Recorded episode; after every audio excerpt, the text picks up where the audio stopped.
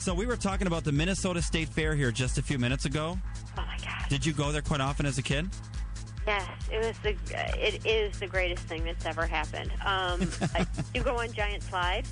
I did. Isn't it the greatest? It was so funny because my husband, he went, and then I went down with another group, so he got to watch as I...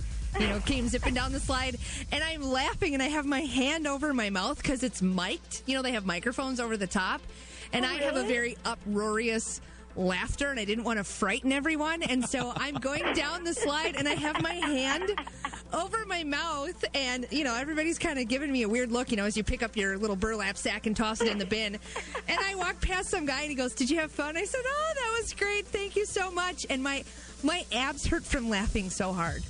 Oh, my God. That's like the greatest workout I've ever heard of. Giant slide plus laughing. Well, because you got to go all the way up those stairs, and then you're laughing all the way down. So it's like, working your legs and working your abs. And then, you go on, do it all by eating a giant pot roast Sunday. But, whatever. It's fun.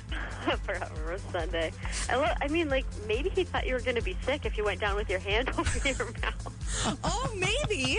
Yeah, because there was a screaming little girl next to me, and it wasn't screaming joy. She was terrified, so. Oh, my God. Well, yeah, the first time you go on giant slide as a tiny child, you're not sure it's ever going to end. It's like, you're really going down like a mountain of fun, and it might be too much. Rachael Leigh Cook here on the Get Up and Go show. So, boy, you got a hot new series on TNT, Perception. Yay, hooray, yes, and I'm so excited.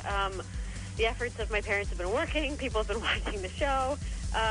It's just so, I'm so excited we get to go make a second season.